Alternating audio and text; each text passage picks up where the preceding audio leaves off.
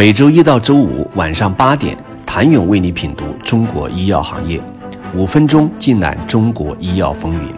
喜马拉雅的听众朋友们，你们好，我是医药经理人、出品人谭勇。随着网售处方药的开放，加之外部疫情因素的刺激，处方药医药电商在二零二零年大放异彩。以京东大药房和阿里健康为代表的 B to C 医药电商增长迅猛，相继迈进了独立上市的赛道。然而，正当 B to C 平台间正斗得苍汗淋漓之时，另一面向终端患者销售处方药的 O2O 平台也悄然加入了疯狂掠夺流量的战局。虽然目前仍然是医药电商板块中很小的一部分，美团和饿了么两大 O2O 平台都还未开自营店。服务主要由线下药店提供，而在这些店中，海王、大森林等传统线下零售巨头凭借门店优势占据了头部地位。但即便是这些巨头，他们目前也还处于组建 O2O 业务团队的初级发展阶段。O2O 生意占其整体生意体量的比重也仅是个位数，更多的医药电商患者流量仍然积聚在 B to C 平台上。作为后来者，除了大力宣传自身在送药时效上的优势，以美团外卖为代表的 O2O 平台采用了一个非常简单粗暴的打法——价格战。O2O 平台正以难以想象的低价向 B to C 平台发起挑战。打开 APP 浏览下来，发现越是一线城市，O2O 购处方药的价格战越是凶猛。哪怕是处方药，也难逃流量产品低价拉流量的怪圈。而在美团外卖平台上，选取各个城市人流密集地段定位点，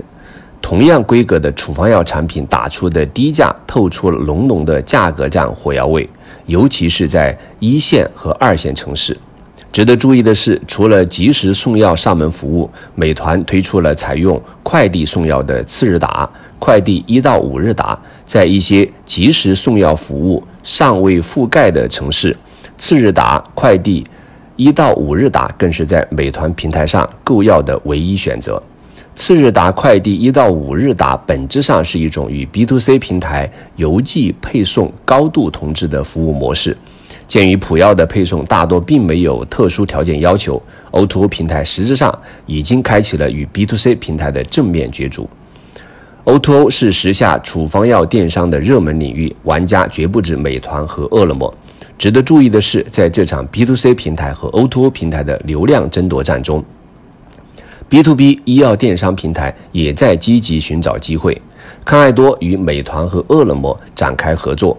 向其一家覆盖的小连锁和单体药店推出了 O to O 平台代运营服务，填补这些小门店人手不足和人员胜任力不足的空白。在微信端上，还有药联健康联盟等整合。地区药店门店的小程序玩家，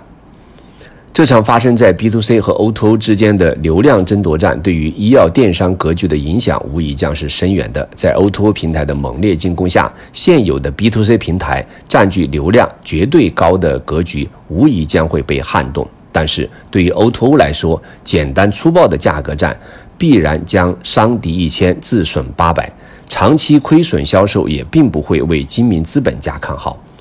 美团二零二一年二季度财报显示，由于在第二季度对新业务的投资，尤其是在零售方面的投资，美团在上半年的亏损达到一百七十三亿元。尽管并非全亏损在处方药零售上，但对美团却是一记警钟。零售的关键一环是供应链，要做大平台，必须有齐全且稳定的货源。长久来看，O2O 平台扰乱市场价格秩序的行为，必不为各大厂商所乐见。对于强厂牌公司来说，不管在哪里售卖，他们都有一股稳定的市场需求，没必要进行低价倾销。此外，O2O 平台对海王、大森林零售终端一直采取没有活动就没有曝光的压迫性政策。换言之，如果零售终端不让利。配合平台的促销活动，平台就不给店铺足够的资源位。电商的逻辑是有浏览才有转化，因此，即便平台咄咄逼人，零售终端也不得不接受这种模式，导致依托平台的零售终端长期被压抑利润空间。无论大小药店，没有钱赚就有不满。矛盾的爆发点早晚要到来。电商平台砸钱的本质是为了培养用户的新消费习惯，在吸收了流量以后，锁住流量才是平台生存发展的长远之计。换句话说，价格战只能是极其短效的策略。无论是 B to C 还是 O to O，都应该思考清楚自身平台适合去满足的是什么样的需求，而后重视将自身拥有的增值服务优势落地到实处。谢谢您的收听。想了解更多最新鲜的行业资讯、市场动态、政策分析，请扫描二维码或添加医药经理人微信公众号“医药经理人”医药行业的新闻与资源中心。我是谭勇，明天见。